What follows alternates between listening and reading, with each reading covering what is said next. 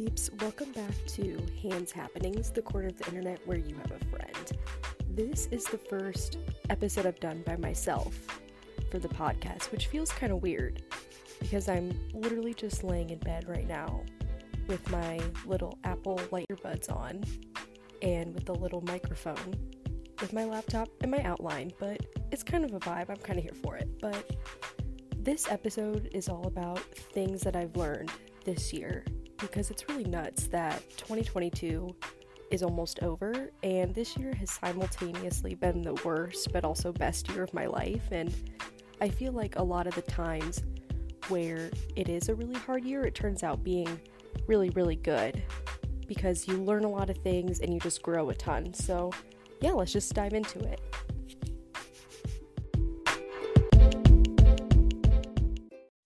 So, the first thing what I really learned this year is just the art of being independent.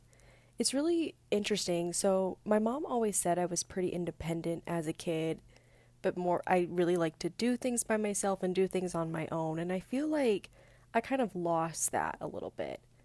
I, two summers ago, made a whole new group of friends, and they were really sweet and great people, but I think I just didn't want to miss out on any of the hang, so I definitely overextended myself and always wanting to hang out and just really burning out, honestly.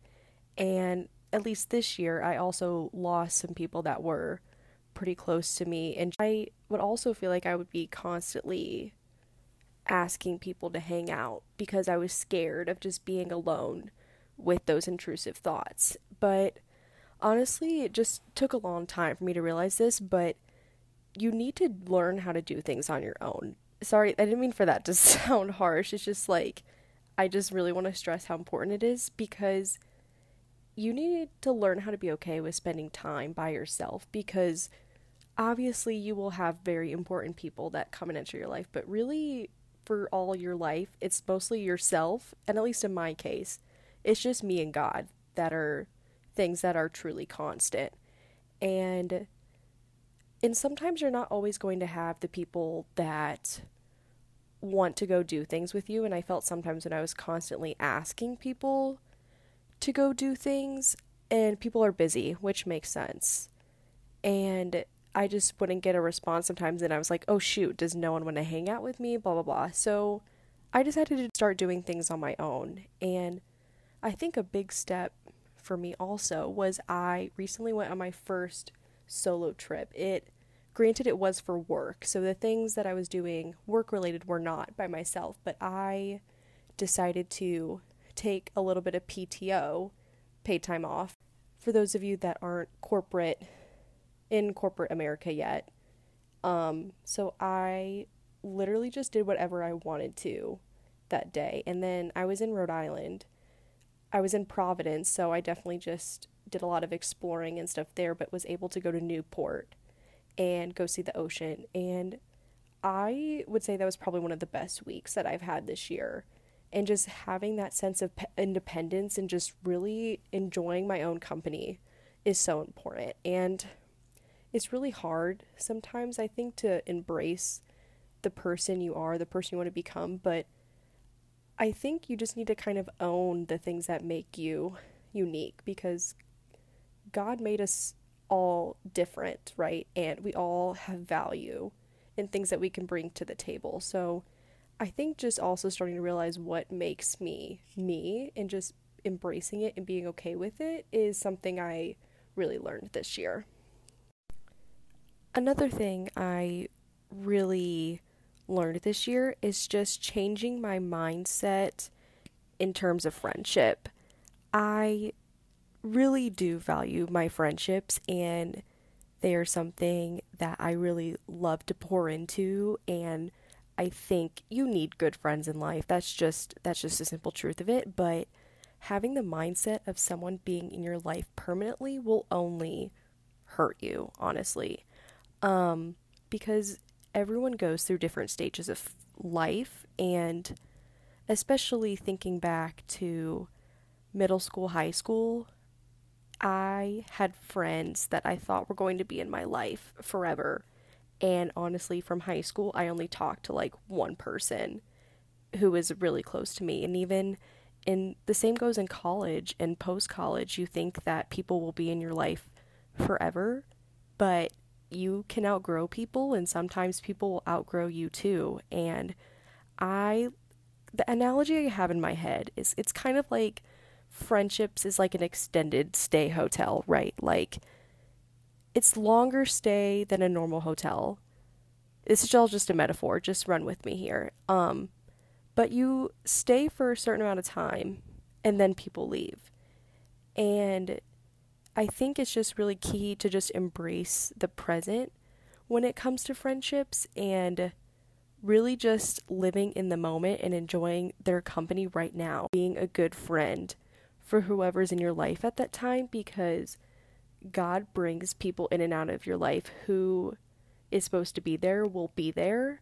And if there's someone that's not supposed to be in your life, that's all God, right? And I you can't control what people do, honestly. And I think just to sum it up, just learning to pour into friendships that are present and shifting my mindset from permanence to present.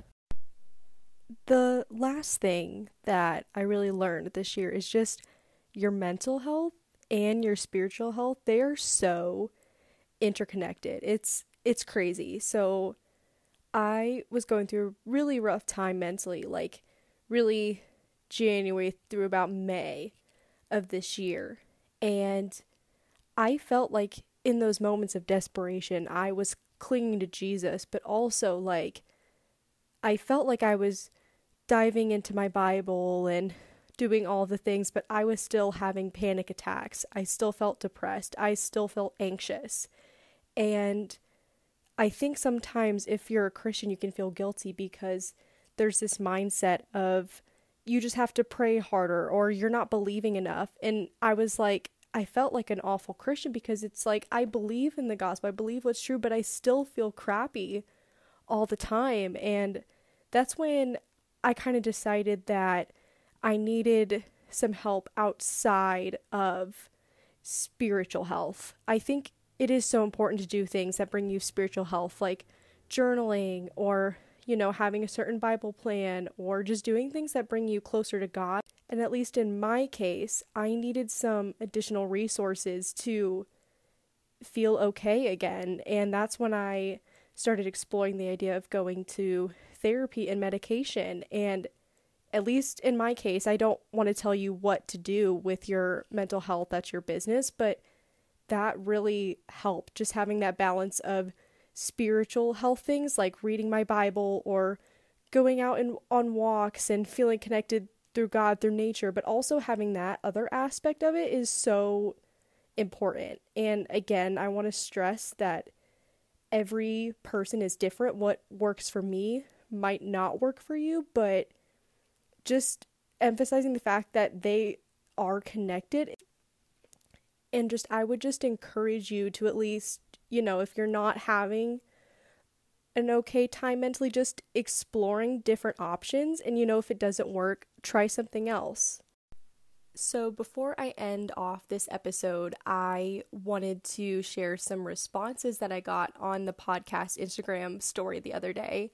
I put something up and with a question box, and it said, What life lessons have you learned in 2022? So, shout out to the two people that responded. honestly, it's not about the numbers, it's more just for fun. Um, so one person responded and said, Sometimes life is going to seem like it's really shitty, but you will, in all caps, get through it. And 100%, yeah, I. There's this quote that I saw a while ago that said, You've survived 100% of your worst days. And even thinking back, it's like, holy crap, like, there was times where you didn't think you were going to get through and now here you are stronger than ever. So 100% love that. And then the other response said feelings are up and down but christ remains the same. Also the little joys of a slower life. Yes 100 also 100% agree. Branching off of that there was a quote from my college pastor. He said in a sermon one time that said God does not guarantee that you will always feel him, but he does guarantee that he will always be there. And I think that kind of goes with um, with this response too is like emotions are constantly changing, but Christ is constant. And also the little joys of a slower life. I think that can mean, you know, when you're not in college anymore, or even if it's just a slower season, I think sometimes we make ourselves super busy and try to fill our schedule with all these pockets of time. But sometimes when you slow down, you can really appreciate the smaller things and just see what's right in front of you.